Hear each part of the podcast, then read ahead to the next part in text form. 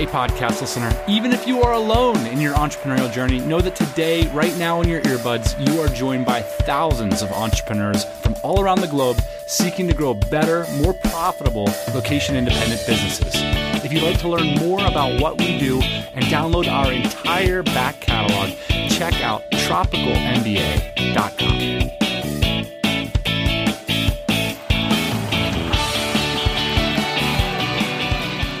Hey, yo, welcome back to the TMBA podcast. Of course, this is the show where we believe building a small business is one of the best ways to create more freedom and flexibility in your life. We're talking about building a business from anywhere on the planet, building and scaling remote teams. Let's get stuck into it.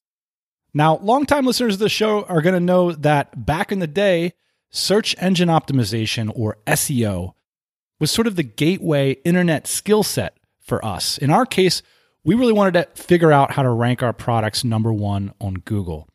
And over the years, search engine optimization has gotten a lot more sophisticated, but also there's just a lot more search engines. There's a lot more ways nowadays that people discover products.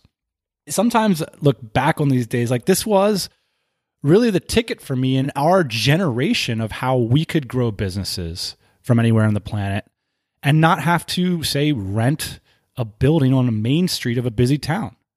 So for me, it all kind of comes back to SEO.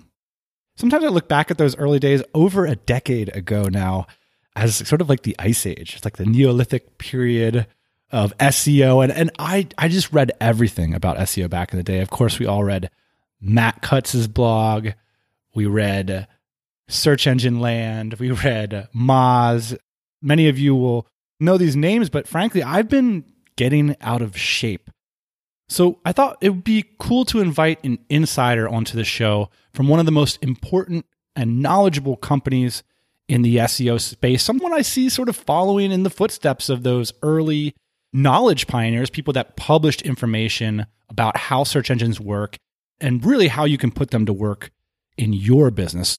So today we're going to talk about a bunch of things like how you can practically do SEO in a small business and interestingly to me, we're going to talk about some of the dark sides of SEO.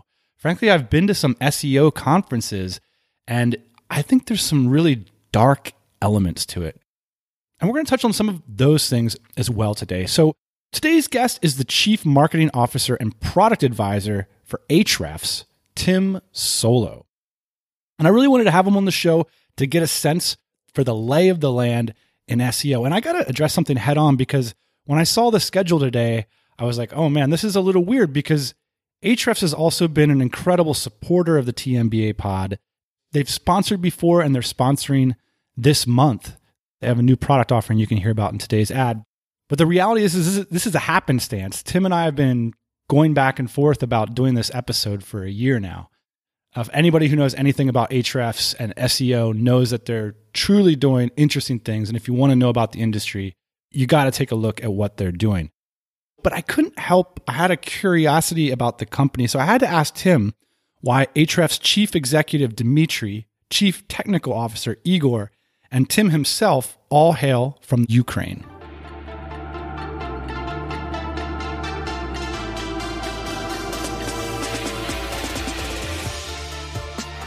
What's going on there? what special is happening in Ukraine? Yeah, well, both Dmitry and Igor, in terms of technology, they're super good. They're like best in class. That's because I think in Ukraine, first, we have a pretty decent mathematics, physics, and programming education.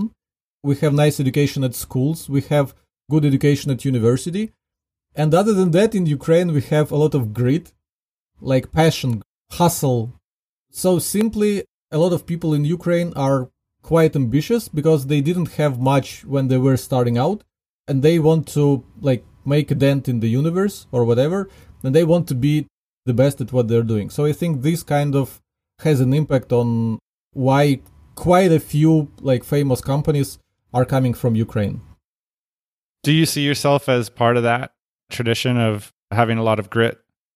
Yeah. I think i do have a lot of grit. I try to work a lot I don't know any Python or any programming. So this year I actually started learning Python because I, I feel like that I'm lacking behind those people who know some programming and can create like interesting scripts to automate their marketing tasks. So I dedicated some of my time to doing it. And I think no, not too many people would be so kind of passionate about self education. Can you describe what the Ahrefs tool does? If I would describe it in a few words, Ahrefs helps you understand what's going on with the websites of your competitors, where they get links, what kind of keywords they rank for, and based on that information, you can kind of create your own SEO strategy and figure out how to create a website that would get a ton of traffic from search.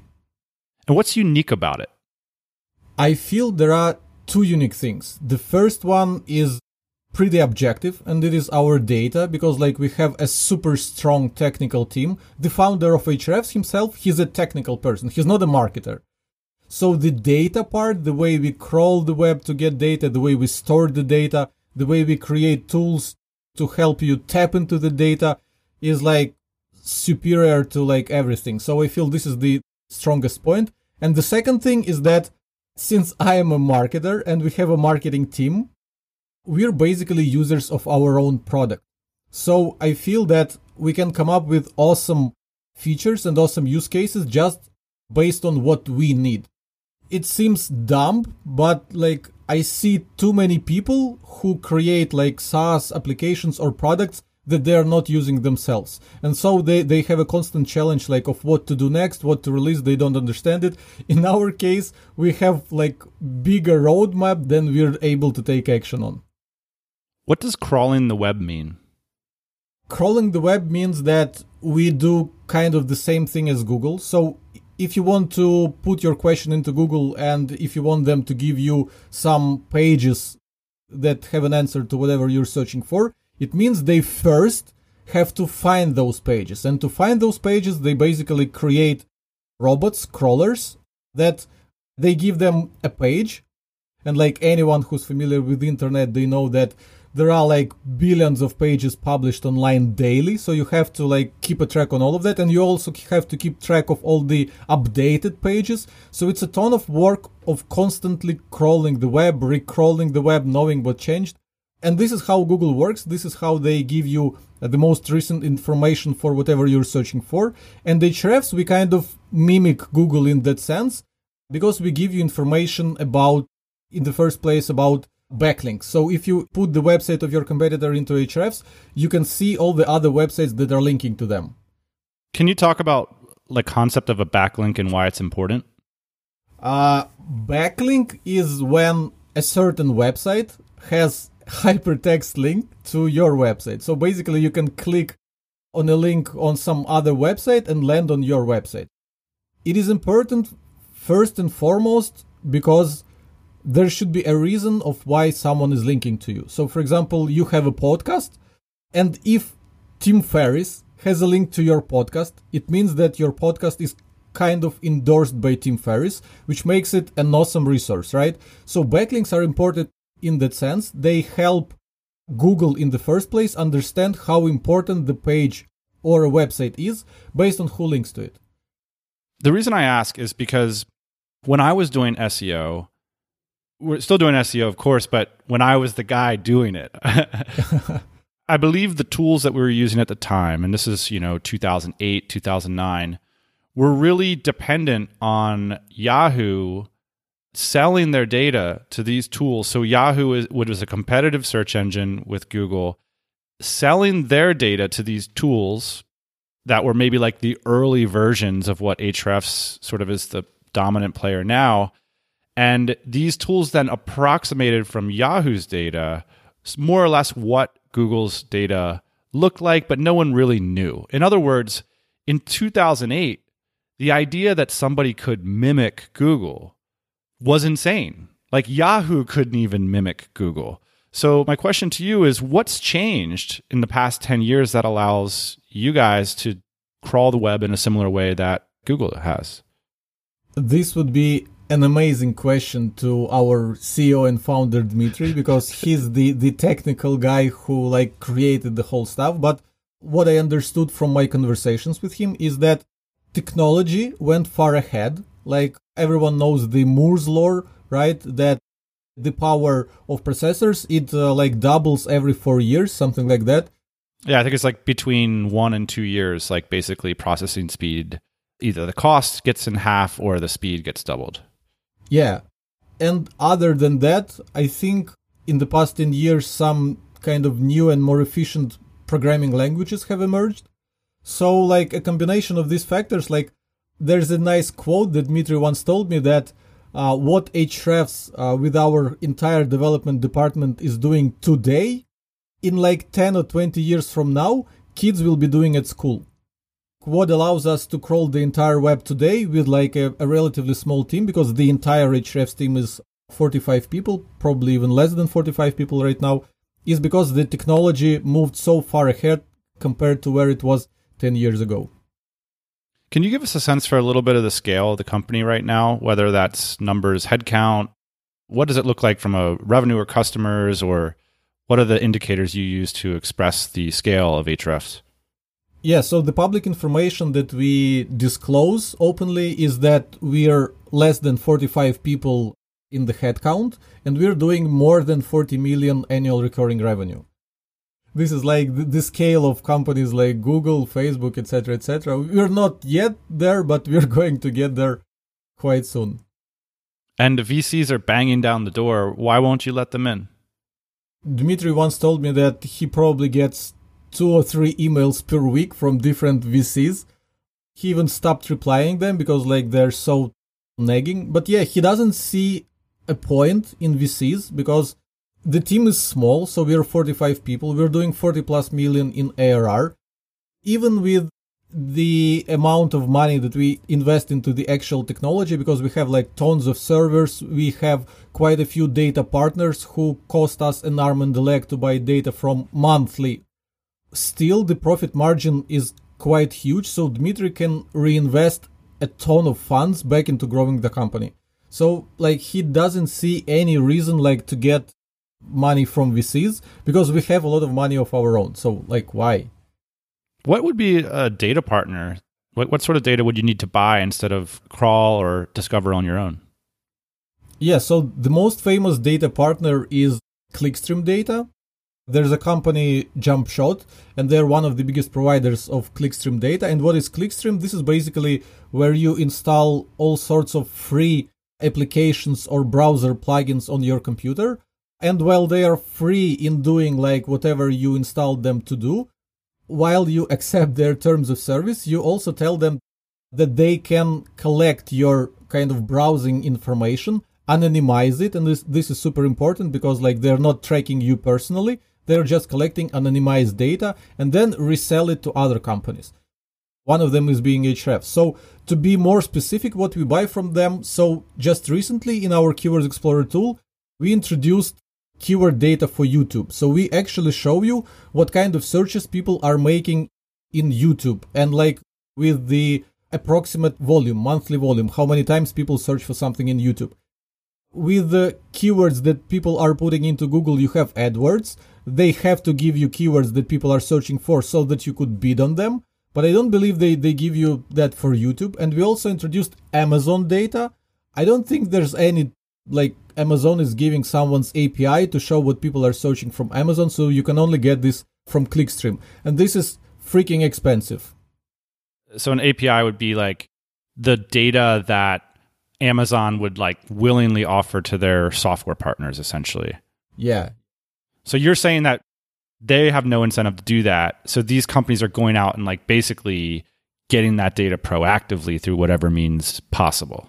Yes, exactly and then you're buying it and delivering it to a tool whose promise is basically we can help you rank for profitable key terms. I could say it a bit more ambiguous. We buy the data from them and then we build all sorts of useful tools on top of the data because the raw data you have to know like some programming, some Python or whatever, how to get this data, how to work with it, how to process it. But we actually build tools on top of this data so that an average person, an average marketer would be able to get some nice insights from it that he wouldn't be able to get otherwise if he would be working with just a raw data stream. Now, before we talk a little bit more about SEO and Ahrefs, I want to talk about you. Are you the average marketer? I'd say yes that I'm probably an average marketer. I don't have any particular strengths in I'm not an expert copywriter. My English is not even my first language, so uh, there's a challenge even there. So yeah, I'm probably the average marketer, which I think is good for our product because I know like what average marketers need. I worked uh, at a few companies as uh, in-house SEO slash marketer. What does an in-house SEO marketer do for a company? Because this is a job that you know really didn't exist 10 years ago and now it's a legitimate career path for people coming out of university or not even university nowadays just just starting working from my experience which wasn't a good one in-house seo slash marketer in a company does whatever their boss tells them to do so you're limited to the knowledge of marketing of your boss so this is why i was like super happy to come to Ahrefs because Dmitry is a technical guy He's not a marketing guy, so he had some raw idea of how marketing works, but not specific. So he just told me, Tim, we need to grow the number of customers. We need to grow our revenue. Like, that's it, do it. He didn't like tell me you should like work on our conversion funnel. You should run A-B tests. You should create selling copy for our landing pages, etc., etc., etc. Basically, because when I joined, I wasn't even like as good at SEO as like very many of our customers. I tried to learn from the customers who knew SEO better than me, and I tried to then educate those customers that were lacking some knowledge compared to me. This is how our marketing works. So we try to learn from people who know more stuff than us, and then we teach that to people who know less. And I think it works. People appreciate like all the knowledge that we're sharing on our blog and our YouTube channel. So you've called obsessively tracking numbers and conversions. You've called it the Kool Aid of the startup community. Yeah. What do you mean by that? When I just joined Ahrefs, it's the first SaaS company that I've joined. So naturally, I started reading about SaaS marketing, how to convert visitors into trials, how to convert trials into paying customers, how to do the perfect onboarding, how to create like email nurturing sequences, blah, blah, blah, blah, blah, blah, blah. There's a ton of information and everything is framed like as it is super important. If you're not doing it, you're like missing out big time. When I joined, I think there were 15 or 17 people in the company overall, and I was a single marketer. So I had to do a lot of stuff. I simply didn't have time to work on every marketing trick in the book. So I decided to do my best at each one of these tasks. So if I needed like email nurturing sequence, I would create like just three emails that I thought would make the most sense. And I didn't split test that with everything. As years went by, the business was still growing because I was simply trying to do my best at some of the things that were kind of essential for marketing Ahrefs and because the entire company was putting so much effort into the actual product. What I figured is no marketing beats great product. So if your product sucks, like you can attract some people to it, but they will eventually realize that the product is awful and they will go away. As well as the other way around. Even if your marketing is not super good, even if you're not converting like as good as some of your other competitors, those people that get in, they like your product so much that they go and talk to their friends about it and they bring you more business. So even if you're losing in that funnel, if your product is great, you're still winning in terms of growth overall. In almost four years that I've been with Ahrefs, I simply figured that it's not worth for us to spend our time on all those like marketing tricks while we can focus most of our efforts on building a great product and educating people on what we have built essentially.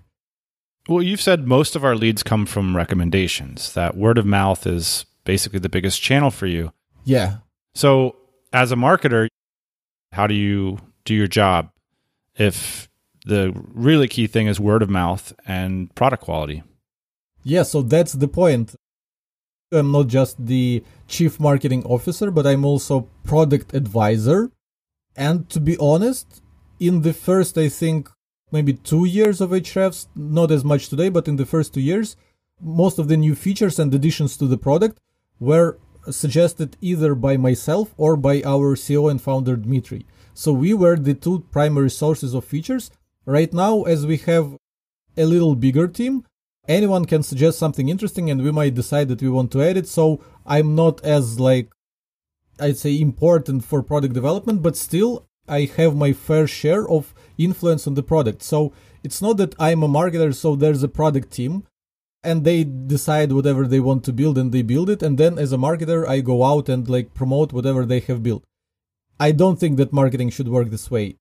Our entire marketing department should keep their hand on the pulse of the industry. So we need to understand what people are looking for, what people are doing, what use cases they want us to serve.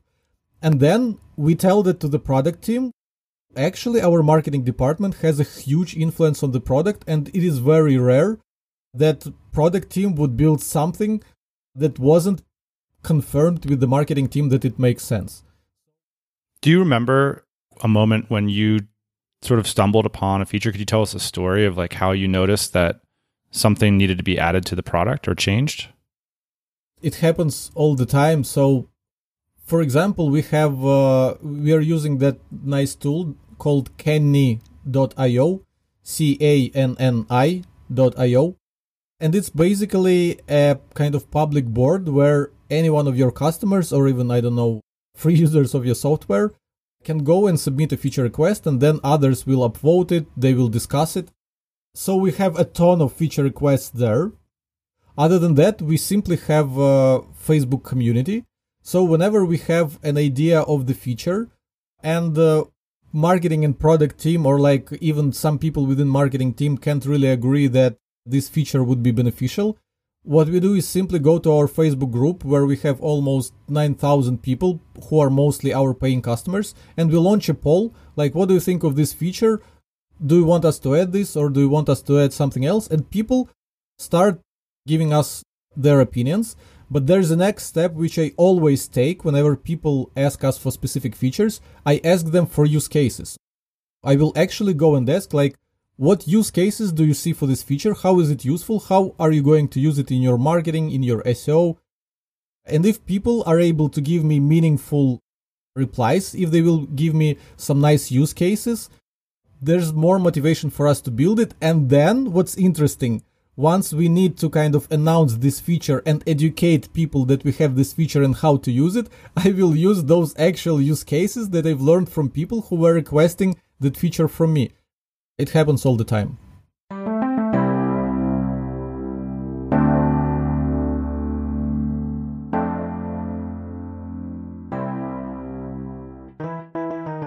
Today's show is sponsored by Ahrefs. For a lot of our listeners, Ahrefs is already your number one go to tool for optimizing SEO search traffic results. And this year, they have dramatically improved their Keywords Explorer by rebuilding it from scratch using new technology. Ahrefs' new Keywords Explorer 3 gives users access to data not just from Google, but from nine more important search engines, including YouTube, Amazon, and Bing. For SEOs and content marketers, that means you can really maximize exposure for your work or business. Pretty cool. Remember that Ahrefs is not just about backlinks, it's actually a full suite of SEO tools, kind of like a Swiss army knife of search engine optimization, something that you never want to be without.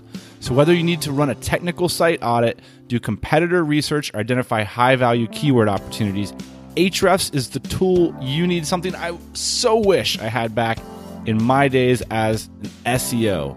Check them out at ahrefs.com. That's hrefs. And big thanks to Ahrefs for sponsoring the show. What's your view on what makes a good SEO? my view is that SEO is mostly driven by what is it you have on your page that you want to rank in Google. I have an example. So if you Google for a tool, backlink checker, that should essentially check the backlinks to a page or to a website. So you want to know who links to a page or a website. Ahrefs right now ranks number one. And that's because for the search query backlink checker, we have built a free tool and we are an authority in the field of backlinks. So whenever people Google for backlink checker, and uh, first when we didn't have the tool, we were ra- ranking number seven or number eight, so we were at the bottom of page one. But then when we created a free tool, people who googled for backlink checker they saw that at position number 7 there's a free tool by Ahrefs and they were naturally clicking it. And once they landed on the tool they see that tool actually works. It shows them backlinks it shows them information so they were sticking with the tool and google could see that google could see that people are clicking one of the lower search results and google could see that people are actually staying on that page and right now we're at position number one and like all it took us to get there is to change the landing page like we have backlink checker at Ahrefs, go try us to the actual free tool.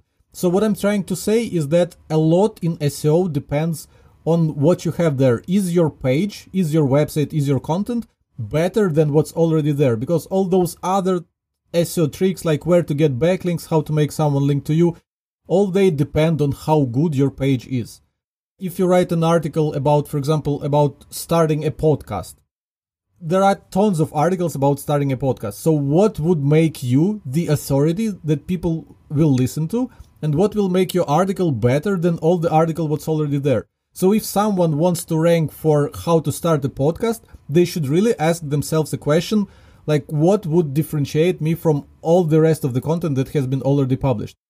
I think that all those other like SEO tricks they are secondary. So first you need to create something awesome, something that people will enjoy seeing, reading, using, and then you might want to learn some SEO tricks on how to get the most of it. I think that can be really hard for entrepreneurs because when they think about content for their business, they're sort of thinking about their needs. Like that's the drive that's like I need to sell my product. I need to let people know what I do. And often that can be a little bit different than creating the thing that people really, really want. Do you see that tension? I don't see that tension at all. so I think I first heard it from a guy named Derek Halpern. He used to run or maybe even runs a website called Social Triggers. I was listening maybe to a webinar with him or something, and someone was asking a question like, I'm afraid to be salesy, I'm afraid to sell my product within my articles or on my webinar. I'm afraid that people will think that I'm just trying to sell them and not give them value, but I, I genuinely want to help them. And what he said is that if your product is good, and if you know that your product is good, if you know that your product will change the lives of people who use it for better, you're actually doing these people a disservice by not pitching them your product.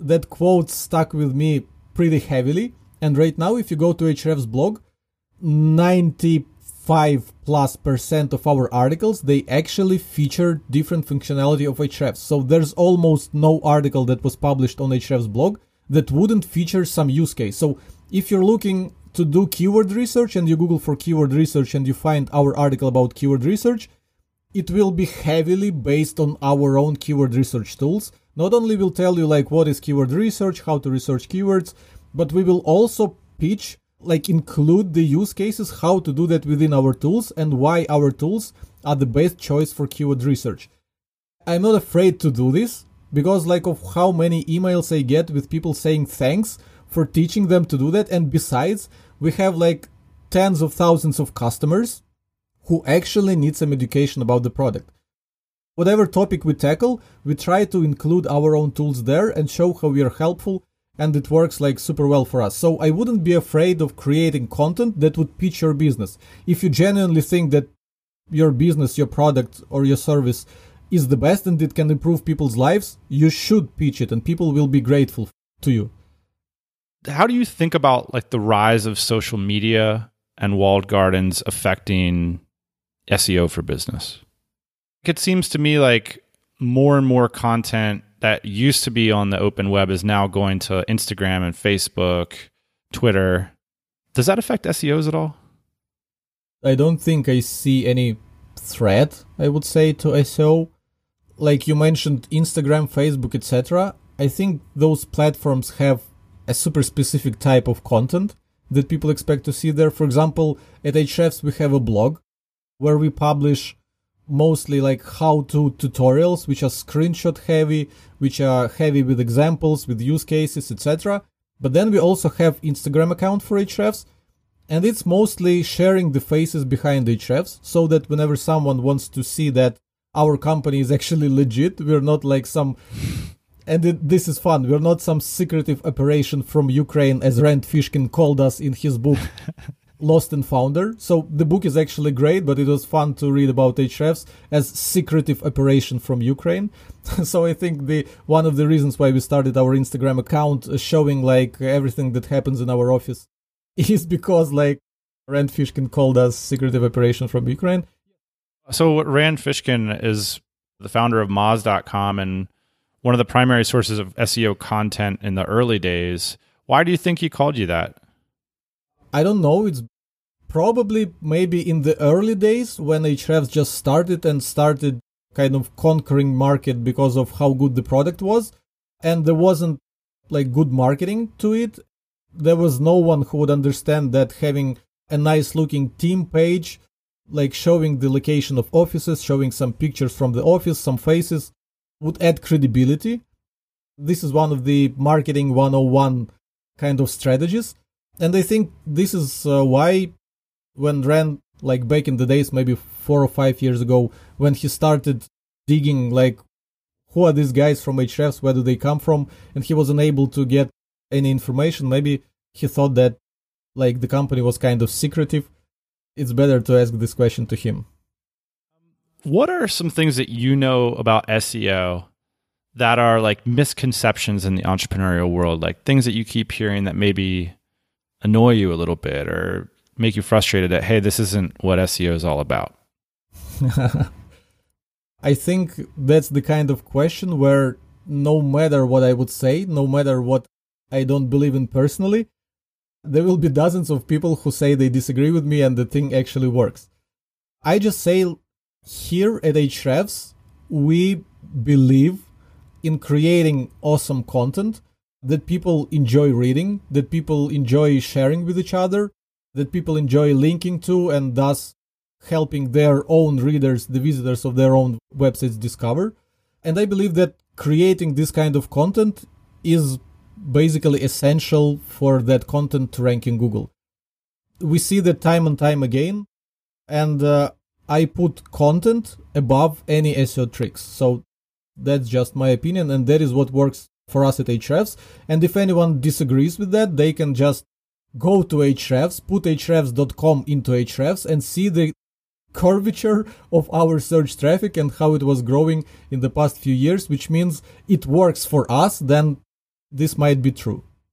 If that's true, then why would you need a tool like Ahrefs?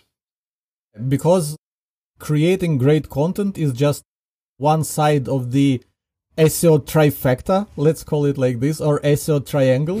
so the other two sides is first, you should know what people are searching for and how many of people are searching for it. So for example, if I have two topics, one topic is how to build links and the other topic is how to do keyword research. And I have only resources to cover one of them. And I think many like uh, entrepreneurs and solopreneurs are in this position. They don't have a lot of time, they don't have a lot of resources, so they have to pick and choose what, what's more effective. And by doing keyword research, you can figure out which of the topics can potentially bring you more search traffic. So this is what Ahrefs does. It helps you research what your target audience is searching for online and how much traffic you can expect. And in a similar way, you can simply plug the website of your competitor and see which pages are bringing them the most traffic. So you don't even have to do any keyword research in a sense of guessing, okay, so cat food. Do people Google for cat food or do more people Google for cat toys? Like which website should I start? But simply you like research, you plug a few websites about cats into Ahrefs and see what kind of traffic they get for w- which topics. And then goes creating great content. So first you need to know there's a surge demand for that content and then you should create it because you can create the awesomest article in the world. But if that article is about what team ate today for breakfast, no one is searching in Google like what I ate today for breakfast. So no one will find it, even in the article is great. The third piece of that trifecta is backlinks. So, like we already discussed, Google has to figure out which page is the best one for whatever people are searching for. And quite often, the pages are super similar, so even human cannot really see like which of two articles about something is more valuable. So, and Google is a machine, so for them it is even harder to see like which of the articles is better. Google, their algorithm is based on votes, quote unquote, votes from other websites, which are backlinks. So if your article has more backlinks from other websites than my article, it is a signal to Google that your article has more value and it should rank higher.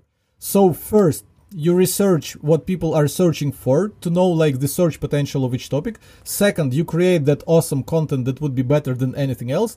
And third, you have to make other websites link to your content. There are also some quote unquote strategies on how to do that. But again, it all comes down to your content being great. If your content is best in class, it's not so hard to persuade other websites to link to it if it's an awesome resource. But on the other hand, if your article is like mediocre, you would have a super hard time persuading even, I don't know, newbie bloggers to link to it. I think that that's quite self explanatory. Back when I was reading Matt Cutts's blog, like it was the Bible in 2008 or whatever, this was the stated aim of Google to essentially get to a moment in time when there was no tips, there was no tricks, that it was all about getting the best stuff to the top. So, what has changed over the years? Uh, Have we arrived at like Matt Cutts's magical moment in time? What has evolved in SEO, or what's changing now? It's really hard to tell because the actual industry of SEO is about figuring out what changed in Google and how to rank in Google. So no one knows for sure. If someone would know the kind of actual factors of how Google work, they would probably be like filthy rich.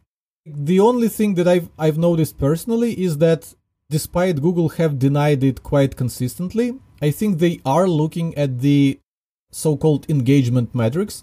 So if someone lands on your article from search and they stick there, they start reading the article or even they click on other links and dig deeper into your website, Google can kind of see this in the same way that if someone clicks on your search result and then quickly closes the page and clicks on other search result and sticks there, this is kind of a signal to Google that your page wasn't as awesome. Another thing that I noticed, but I don't have any kind of statistical proof or even uh, any actual case studies that it is the case, but what I've noticed is that when even a, a, brand new page, so usually people say that it takes quite a while to, to start ranking in Google and get search traffic what I've noticed from my personal experience is that whenever some page on a certain topic starts getting a lot of traffic, Google will notice it. And I think one of the best evidences to this is their top stories box. So whenever something happens in the world, for example, if you search for Donald Trump, there's always top stories with like all the latest articles covering the most, I don't know, hilarious moments with Donald Trump or whatever. And I think Google is kind of using traffic and engagement metrics for that because a ton of stuff is being published about Donald Trump daily, and Google is kind of algorithmically figuring out which are the most important stories to put on their front page for the keyword Donald Trump. So I believe they do track how much traffic pages get, and once a page like goes viral, gets a ton of traffic, they would put it on their front page and from there they will also observe how people behave after clicking on the page. So I think these are the kind of things that Google is trying out. But again, at the end of the day, all that they are trying to do is give you the best search results for whatever you're searching for. We have this business model that we talk about sometimes on this show called SWAS. It means a software with a service. So the way a SWAS business model would work is let's say I'm like just want to get started out with a service business, my new business. I want to quit my job. I want to be an entrepreneur. So, one approach would be instead of building software because you're just getting started, you go out and buy a piece of software like Ahrefs, and then you provide it to clients applied as a service. So, in other words, like, hey, like you run a million dollar e commerce store, your SEO is really weak right now. I've got a $99 subscription to Ahrefs. I'm willing to make all these deliverables or whatever for like a thousand dollars a month or like fifteen hundred dollars a month, and then you sort of have a portfolio of five to ten clients, and that's how you make a living by doing SWAS. You deliver Ahrefs with the results. Have you seen people doing this? What do you think of that idea? I know that a lot of people are doing this because many of our customers are actual SEO freelancers or they have their own agency who do SEO for clients and not SEO in-house. So like this is super popular and overall this is an amazing idea. So if you're working in-house in a company and you're working on something optimizing the email nurturing sequence or be it building landing pages or be it uh, improving the conversions of visitors into leads.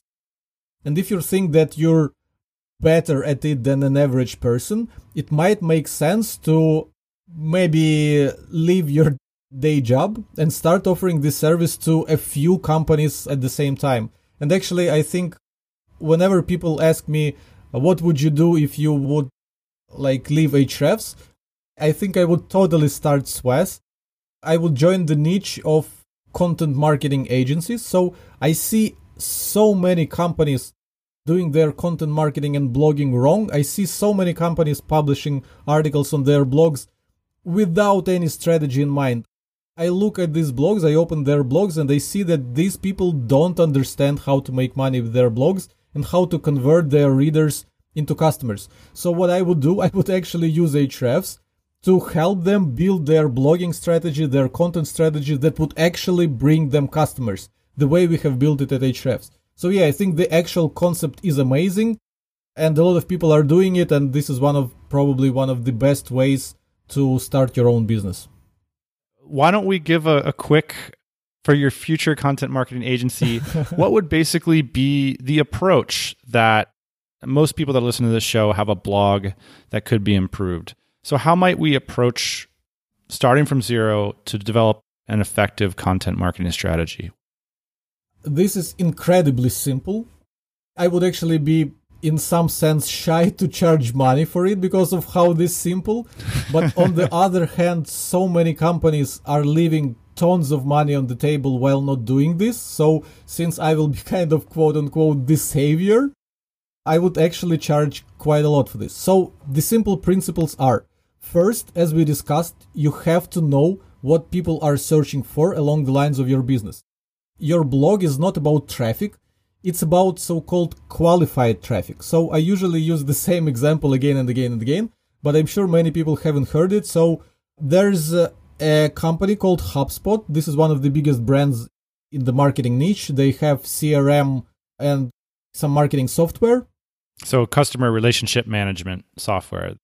Yeah, so when I researched their blog, because they have one of the biggest blogs in uh, internet marketing space, I researched it with Ahrefs, of course. The articles that brings them the most traffic is how to make a GIF image.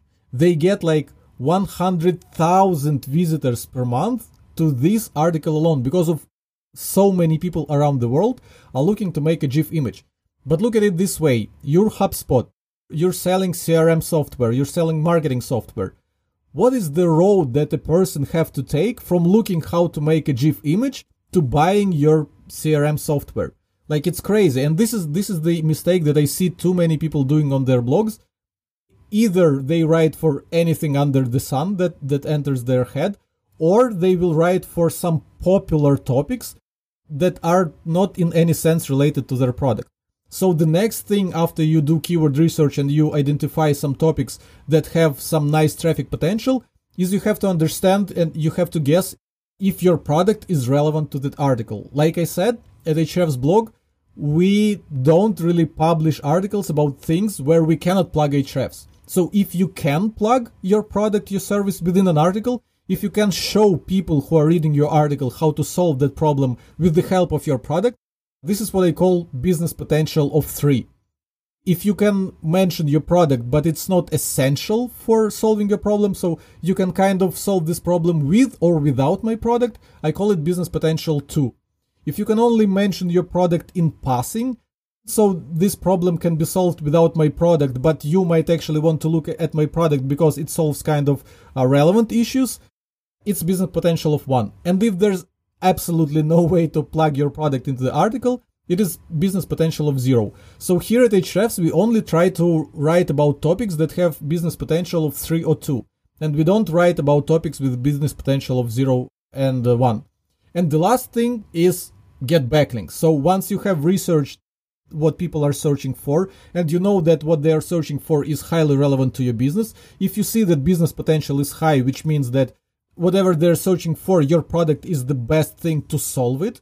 You have created that article and you have published it. Now you need to get some backlinks to that article so that it would rank in google. And as we already discussed if you do a good job with the article if it is engaging if it is unique if it solves a problem in a way that no one else has solved it before, it would be quite easy for you to approach other websites in your niche, go to relevant communities, plug a link to your article, and people will appreciate it and not consider you a spammer who's just dropping a link to a mediocre article everywhere. So once you do these three things, your blog will shine, you will start ranking in Google. Every next article that you publish will be bringing you passive traffic month after month after month. And this traffic will actually convert into customers because like I just told, the business potential is high. Every article is pitching your product as a solution to what people were searching for. You, should think of your articles as landing pages. People come to you with a problem and they are ready to listen to you. They want to read your pitch, so pitch them your solution. So that's it. This is how blogging and content marketing should work. I love it. We've just laid out business model for people. hey, one of the things I wanted to ask you about whenever I hang around with the SEO community, there's a couple different kinds of darknesses that exist in the community.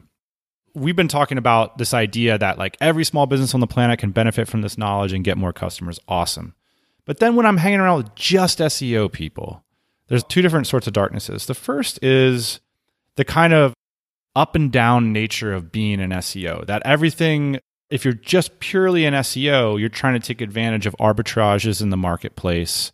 You're basically selling anything that comes along and it's not really a business but it's more like being a day trader. And there can be a little bit of darkness associated with that like trying to ride the market and then the second darkness is this idea of like people basically willing to sell anything so long as they feel that it's profitable. What do you think about that? Have you sensed those as well? Do you see that? Yeah i think there are three different i'd say areas of seo so one area of SEO is where I'm at with Ahrefs, with our product. So SEO for people who are running a product business, who have something interesting to sell and who want to get traffic from Google to whatever they're selling. All my advice up to this point perfectly fits this situation. The second situation is when you're doing SEO for clients, which means that like in my case, like I said, I have control over product. So I can create a superior product and based on what we have within the product, I can create content, etc., etc., etc. So like I have all the levers I need to create awesome website, awesome pages that would rank in Google. The second area is when you're doing client SEO.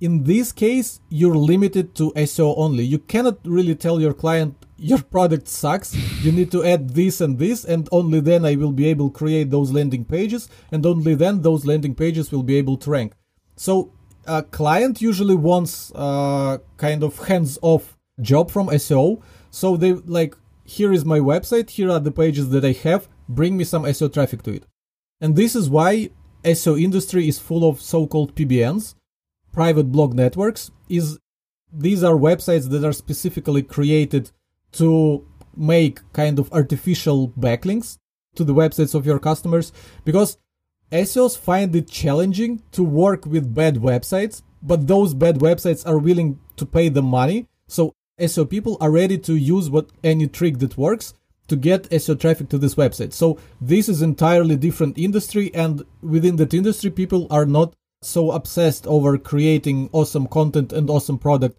like we do at Ahrefs. They are interested in whatever tricks and hacks they can apply to the websites of their clients as they are to make them rank better. And the final third area of SEO is when people launch websites of their own to get traffic within different industries.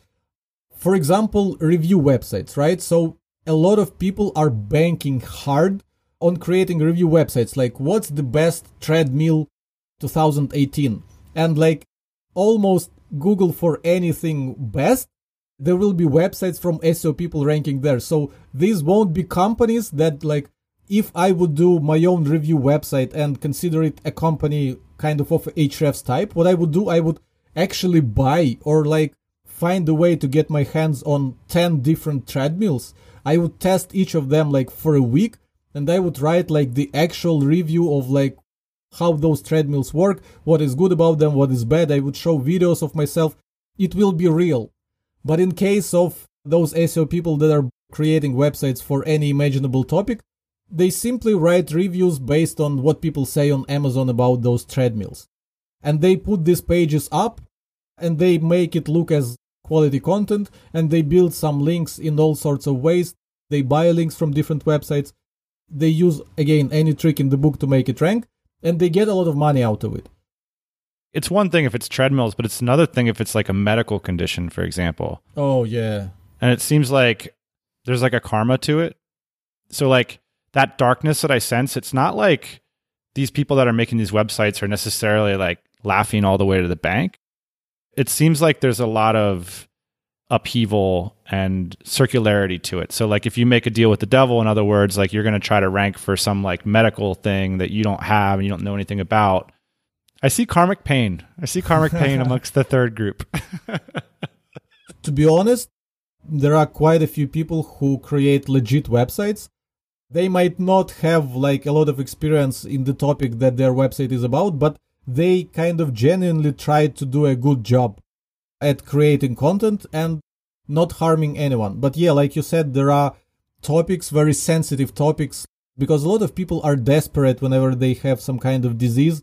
And when they land on SEO type of website and not a type of website that is driven by real research, real like hospitals, they might actually simply lose their money and get themselves into even like worse position than they were.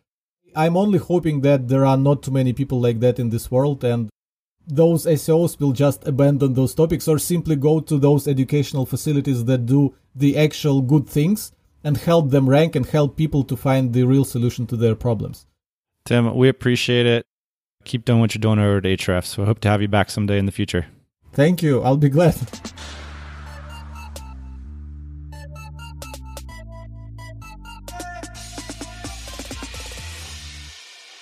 Big shout to Tim for stopping by the show. We are going to post the links and show notes to everything mentioned in this episode at tropicalmba.com slash Tim Soulo. And this is spelled T I M S O U L O.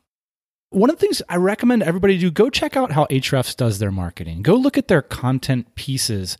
And I think this is a template, an approach that any business could really leverage. And it's not that complex. And you could easily imagine how you could employ it right away in your business to get better leads and customers in the door in a magnetic content marketing way. So I really like the work that they're doing. And go check out Ahrefs, uh, fantastic piece of software, ubiquitous amongst content marketers and SEOs.